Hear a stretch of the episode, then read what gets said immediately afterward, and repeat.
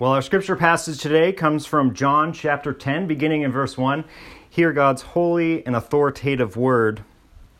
Truly, truly, I say to you, he who does not enter the sheepfold by the door, but climbs in another way, this man is a thief and a robber. But he who enters by the door is the shepherd of the sheep. To him the gatekeeper opens. The sheep hear his voice, and he calls his own sheep by name and leads them out. When he has brought out all of his own, he goes before them, and the sheep follow him, for they know his voice. A stranger they will not follow, but they will flee from him, for they do not know the voice of strangers.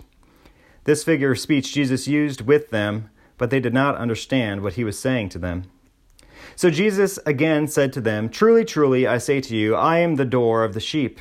All who came before me are thieves and robbers, but the sheep did not listen to them. I am the door. If anyone enters by me, he will be saved and will go in and out and find pasture. The thief comes only to steal and kill and destroy. I came that they may have life and have it abundantly. I am the good shepherd. The good shepherd lays down his life for the sheep.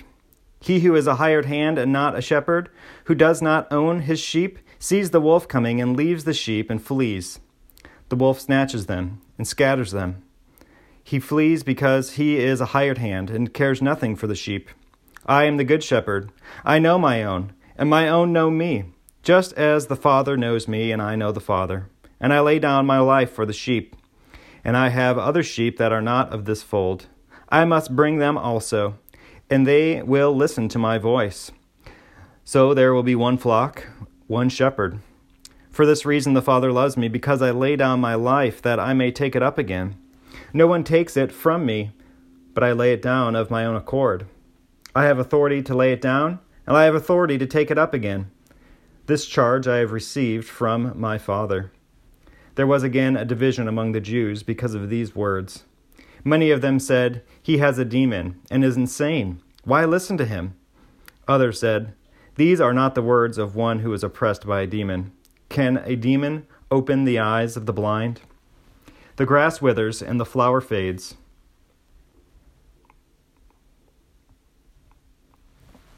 Amen. Let us uh, begin our time in God's Word with a moment of prayer.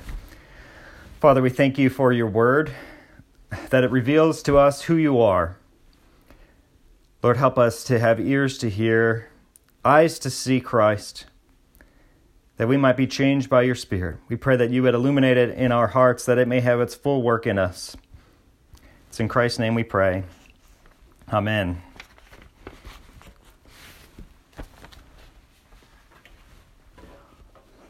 Well, we are continuing in our sermon series in the Gospel of John, and here we are at John chapter 10. In some ways, I was tempted to break this section into two so that we could talk about the resurrection, Jesus t- laying down his life and having the authority to take it up again next Sunday, as is the practice of many churches on Resurrection Sunday. But to keep our pace going, I didn't want to be distracted by things uh, that may uh, derail us, and so we we will continue to go through uh, at our own pace and uh, and have that consistent flow uh, as we look at God's word. If you remember where we are last week, uh, we we went through John chapter nine. We kind of finished this scene where Jesus had healed a blind man and it was on the Sabbath day, and that upset uh, the religious leaders. Specifically, John identifies the Pharisees. And uh, that man who was healed was eventually questioned. Uh, and then they questioned his parents. And then they questioned him again. And uh, through these interactions, this man uh, appeared to believe in Jesus, that he was sent from God. At least in some way, he, he was not convinced that the religious leaders should be upset with him. Instead, he was beginning to defend this work of Jesus, and so they cast him out of the temple. They, you know, exiled him away from the presence of God. If you're going to belong to Christ, you can't belong in the temple. And so he was cast out. Jesus goes and he finds the man. He reveals himself to him, says that he is the Son of Man, and the healed man confesses, Lord, I believe, and he worships Christ the main theme in that chapter was Jesus being the light of the world and the imagery of blindness. this blind man being able to see now was not only just a miracle that happened in this man's life, but it was a, a, type and shadow of something that was true far greater than just one person, but of all people. That those who are in need, who cannot see, who are called by Christ, He will give them that ability. He heals the blindness of His people. And for those who have no need, who say, I can see already, well, the words of Christ just cause them to be further blinded to who He is and what He has come to accomplish. And this scene kind of bleeds into our passage. We see that at the end of our passage today. Uh, whoever these people are that he's talking to here, who are divided about who he is and, and what he is saying, they still have in mind this miracle that he has opened the eyes of the blind. But as we come to this passage, it is one of the places that we find these great I am statements that you might be familiar with. This one, we find two of them actually I am the Good Shepherd. In fact, that's such a commonly known understanding of who Jesus is that there are many churches called Good Shepherd, you know, Lutheran Church, Good Shepherd, Presbyterian Church, Church of the Good Shepherd. And there's another one as Jesus gets through uh, his dialogue here where he says he's the door. And these I am statements are emphatic ways in which Jesus is revealing uh, the character, the characters about who he truly is and, and how we ought to view him. How he is different from the shepherds of the day in which he lived. The other doors and ways to get places. He uses these images to help us more fully grasp who he is and what he has come to do and how we ought to relate to him. This passage can be a little bit confusing because Jesus actually has two or three different little uh, explanations here, and there's a lot of shared imagery, uh, but they don't all line up perfectly. So Jesus starts with this scene uh, and he talks about the shepherd and the sheep and the thief and the robber. And the disciples don't get it. And then he goes on to talk about himself being the door. And then he goes on to talk about himself being the shepherd. And so there is overlap in the imagery here, but it is not all one continuous teaching. And so sometimes we can get a bit confused as to who the characters are, who they're pointing to, why Jesus is all of a sudden a door instead of a shepherd, and how this all makes sense. So we want to take it one step at a time, and we're going to do that kind of in three chunks. But our big main overarching idea here is that I am statement that Jesus is the good shepherd. He is the only true shepherd of God's people. And as this imagery of shepherds leading their flocks, caring for their flocks, it ought to stir in us a, an understanding that so often we as sheep are prone to follow other things, to, to not respond to the voice of the shepherd. But as we look at this passage, I really have three questions for us that will break up our three sections together. And the first is this How do we know who are the sheep? I think that's what Jesus is really getting at in this first section. The second is this How, how do the sheep enter? How do they get in?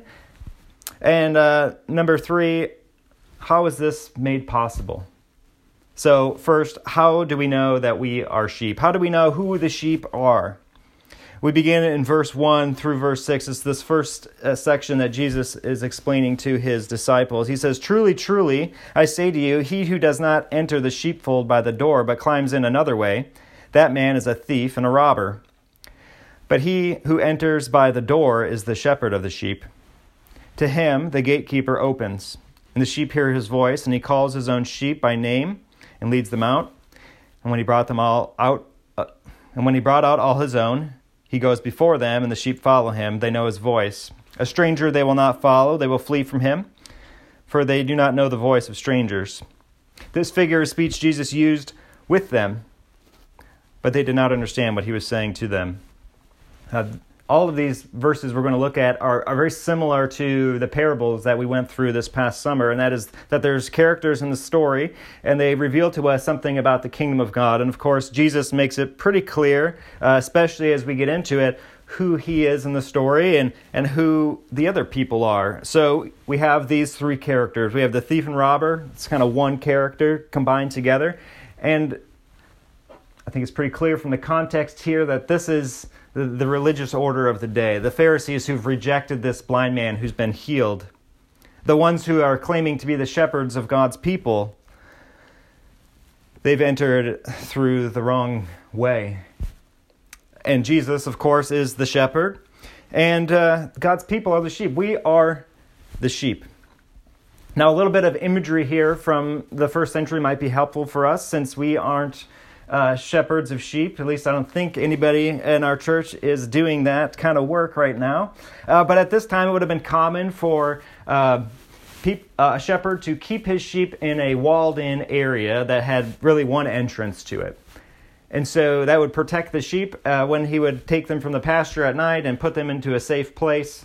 Uh, oftentimes, you could see this as a cave or something like that, where there's really just one entrance that he can keep them safe. And so, if you were to uh, climb over the top of that, of course, that would be what a, a robber would have to do, but ultimately, that door was the only way in and out. And so, Jesus is talking about the need to come in through the door, the proper way in which you become a shepherd, to interact with the sheep. And then the only person that can come and open that door, the only person that's allowed to come and to shepherd the sheep is the shepherd himself. We're told in verse 3 that the gatekeeper opens to him. So there's somebody there, maybe a hired servant is, is the one who's watching over the door while the shepherd goes and eats dinner or goes to bed for the night. And he comes back, and the gatekeeper, of course, recognizes the shepherd and he opens the door for him. Jesus is the shepherd who comes to the gatekeeper to get the sheep. He's not hindered by anybody. He doesn't have to climb a wall to find the sheep. And so, how do we know who the sheep are, right? That was the question I wanted us to think about. That's the main character I think that's being highlighted here for us. Well, he tells us a lot about how the sheep interact with the shepherd. So the sheep, when they hear the voice of the shepherd, they respond. Okay, so they didn't have sheepdogs necessarily at this time. Instead, there was a very uh, vocal way in which a shepherd would lead his pasture. He would bring his flock out and he would use different calls, vocal calls, uh, to call his sheep. They, they understood the call. He was trained like you might train a dog with a dog whistle.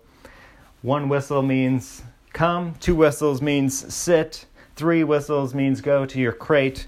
Those were the type of things that a shepherd would have been doing in order to manage his flocks. And so when Jesus comes as the shepherd and calls to his sheep, they've been trained to hear his voice. Now, remember last time we talked about the imagery of blindness relating to a spiritual condition, and the, a very similar uh, condition that was always almost always tied to the idea of blindness in the Old Testament, as it talks about the, the, the blindness of people of Israel not understanding what God was doing, is this idea of being deaf blind and deaf, not able to hear the word of the Lord. And so the sheep are those who hear Jesus' voice. Not only does he just call out to his sheep, it says that he calls out to them by name.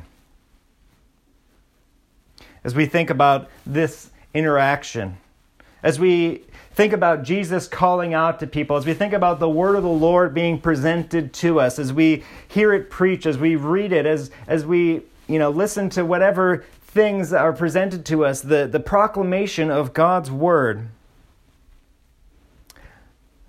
God's sheep hear the voice of Jesus, and not just in a generic way.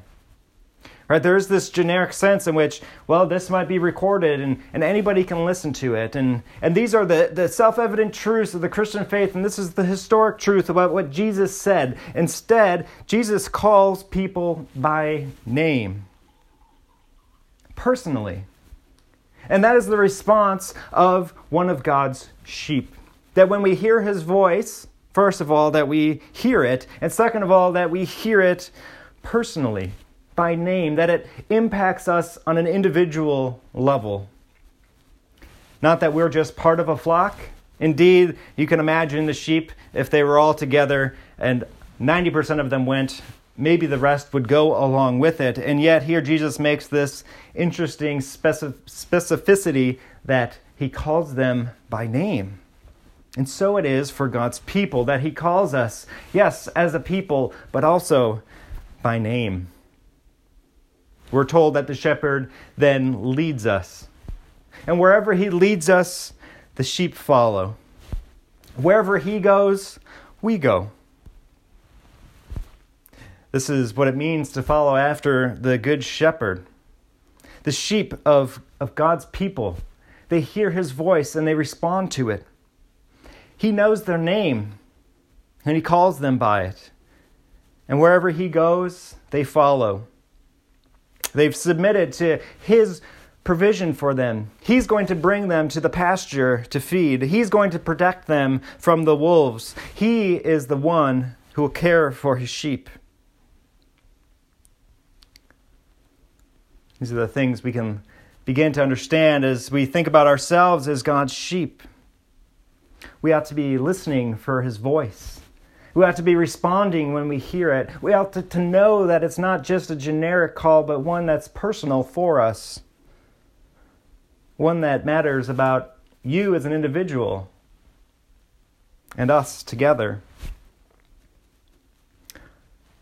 We're also told that these thieves and robbers, these strangers, well, they might call after us. There might be other competing uh, voices, other people with whistles trying to get our attention. But the sheep, they know the shepherd's voice. They don't know the voice of strangers. When I think about this, it reminds me of uh, the various ways in which people like to try to defend the Christian faith. You know, we, we got to learn everything about Islam. We got to learn everything about Hinduism. We got to learn everything about the current debates about atheism and, and science and all. We have to know everything so that we can have a defense. Indeed, it's good for us to be informed people. It's good for us to have a defense, to be able to explain and engage with people who disagree with us, that we might make a case for why the truths of Christianity are indeed true and necessary. But more fundamental than that is we must know the voice of our shepherd. So that when we hear other ideas, other voices, we are able to uh, discern which ones are true. the sheep of God's people are able to discern between voices. They know the voice of the shepherd and they follow after him. And when false voices call out to them, they are not deceived. Jesus uses this figure of speech, and the disciples don't understand it. So Jesus begins to set us up for the next scene here. Uh, similar imagery. Uh, Jesus is trying to make his point clear for those who are listening. And it brings us to our second point as Jesus goes on, and that is this How do the sheep enter? We're talking about sheep who are people who are entering the kingdom of God. Where are we going? How do we enter? Jesus goes on to say that he is the door. He says, Truly, truly, verse 7 I say to you, I am the door of the sheep. All who came before me are thieves and robbers, but the sheep did not listen to them. I am the door. If anyone enters by me, he will be saved and will go, out, go in and out and find pasture. The thief comes only to steal and kill and destroy. I came that they may have life and have it abundantly. Remember our imagery of sheep being in a pen with just a door well, Jesus has changed it a little bit here. There's no longer a gatekeeper. Instead, he's the gate, he's the door, he's the only opening for the sheep to come in and out. It would have been common practice if you were a shepherd and you were going to go to sleep to, to hole up your sheep into a place like that and then to sleep on the ground in front of the door to prevent the sheep from coming out and to prevent thieves from coming in. Jesus is the door. Jesus is the only way to enter into the fold of God's sheep. He says, If anyone enters by me, right, not over the walls, not into some other pen, but enters through the door, through the one who is able to grant access in and out. If anybody enters by me, this is what will happen. He will be saved, and he will be able to go in and out and find pasture. Jesus is making it very clear here that he is the only avenue, the only way to enter into God's salvation. Jesus is the door. He is the gatekeeper. He is the one through whom we must enter. And when we enter through Him, we are able to go in and out and find pasture. Think of the idea of pasture. It is this imagery of rest, this imagery of being provided for.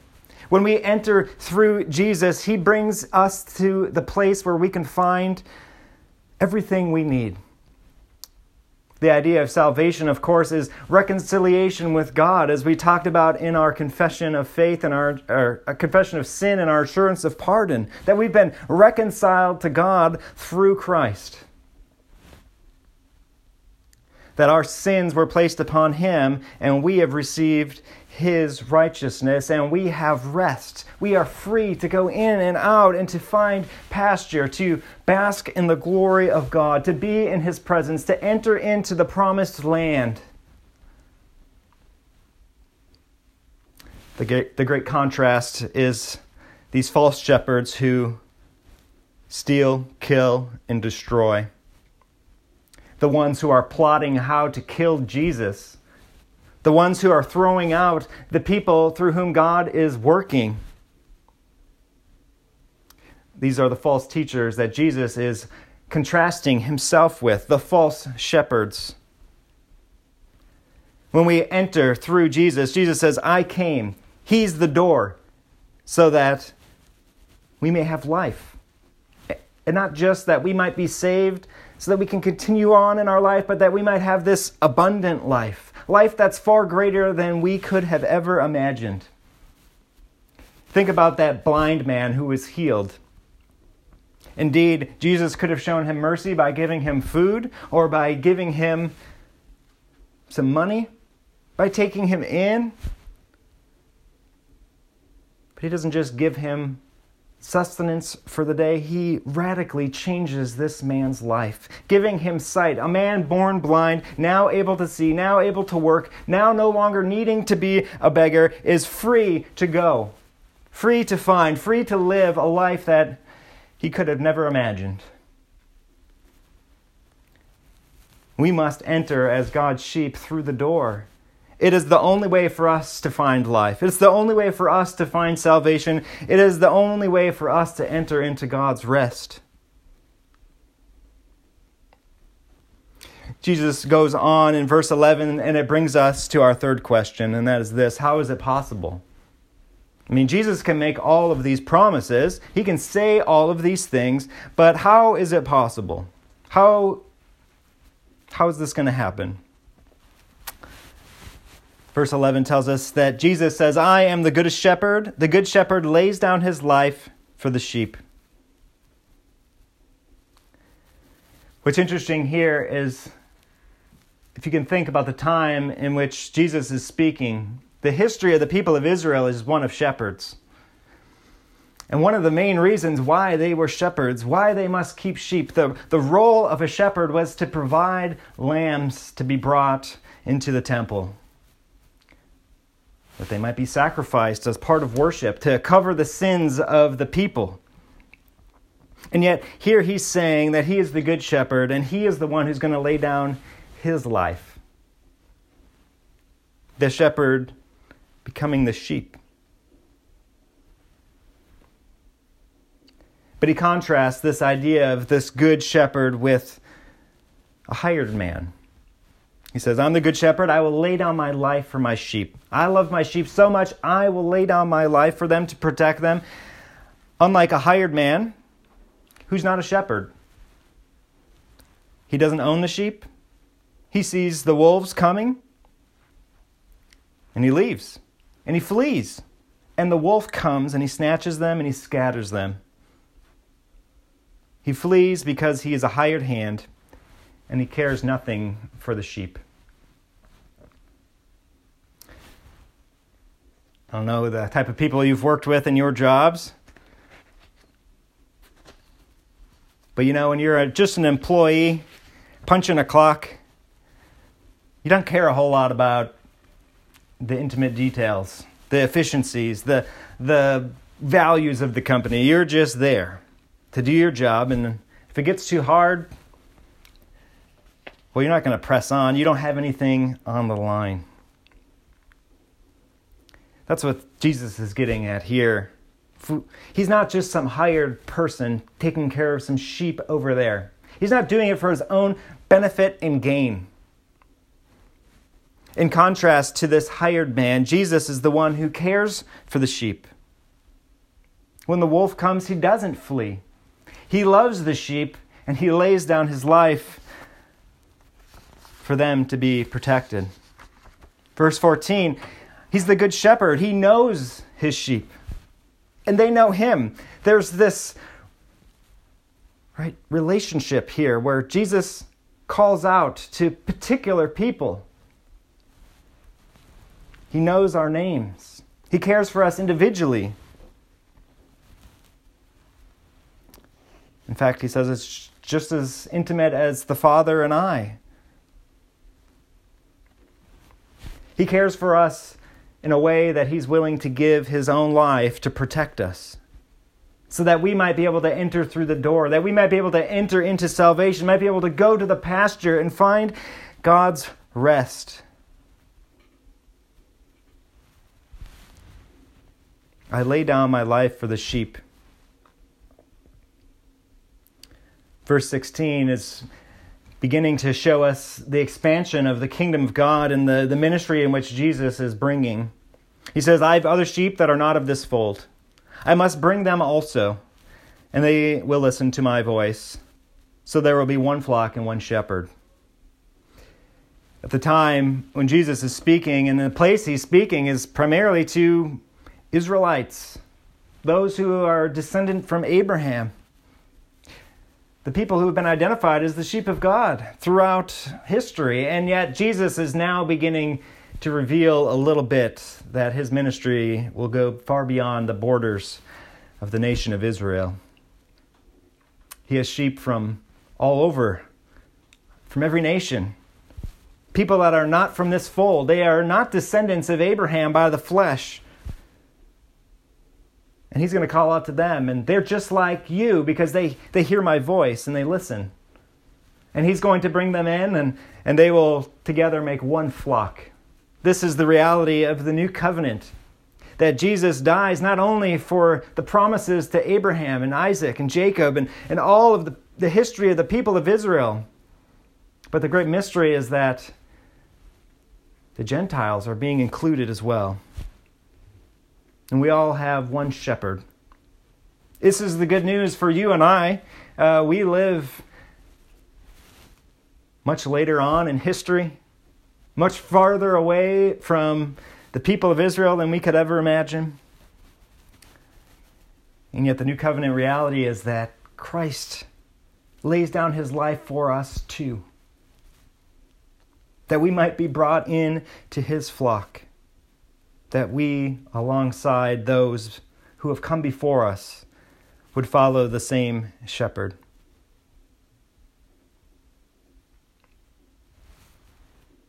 Verse 17 tells us about the motivation the, behind Jesus doing this. Jesus doesn't go and die, he doesn't go and lay down his life because he must. He doesn't go because the Father forces him to.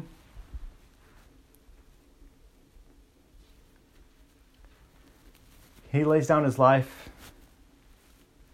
by his own choice. He has the authority to, to die or to not die. He comes freely choosing to lay his life down for us, not out of compulsion, not out of some subordinate reality, but because he knows us and because he loves us and because this is the only way. Of course, Jesus also says he has the authority to take up his life again. He's been given this authority by the Father. The Father has said, You are in control. And Jesus willingly lays down his life. I mentioned earlier this imagery of resurrection, and we see it here the authority to take up his life again. Jesus gives us life through his death. But this abundant life that he promises is ultimately realized in the resurrection. That as Jesus dies, pays for our sins, but is raised from the dead, so we participate in that resurrection life. That we too have the hope and promise of a resurrection. That we won't just have pastures in this life. That we won't just have abundant life now, but that we will enter into eternal rest eternal communion with God in His presence. This is the promise. This is the way in which Jesus will accomplish what it means to be the Good Shepherd. This is the means through which we can have confidence that what He said was true because He did these things.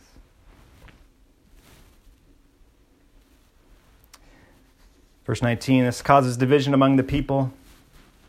Those who thought they could see, those who think they know what they're talking about, are further blinded. They don't hear his voice.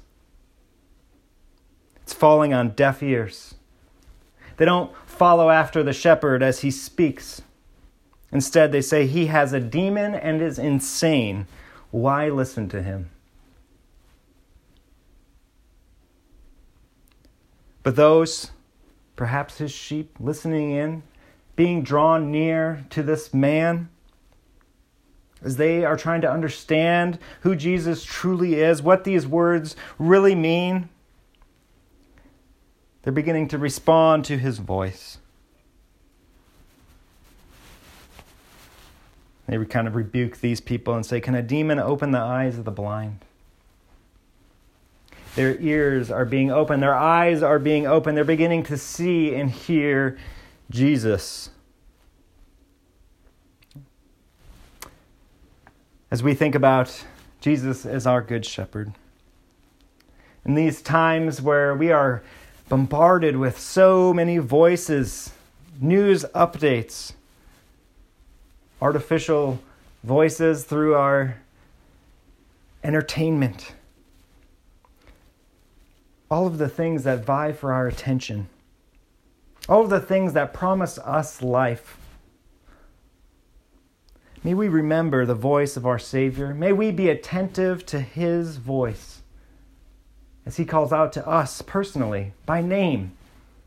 May we follow after Him, going out to find rest and pasture, finding salvation, being reminded that it is only possible because He is the one who has laid down His life. May we not be distracted by false voices who want to turn us away. Instead, let us trust in the Savior who will do anything to protect us because he loves us. Let's pray together. Father, we thank you that Christ is our great shepherd, that he leads us, that he protects us, that he provides for us, and that he cares for us so deeply that he would die a death that we deserve. Help us to see our shepherd. Help us to follow him. Help his voice to ring true in our ears. Give us the hope of the resurrection as we look to the Lamb who was slain to take away our sin, but then was raised again, that we might have life life abundant. It's in Christ's name we pray. Amen.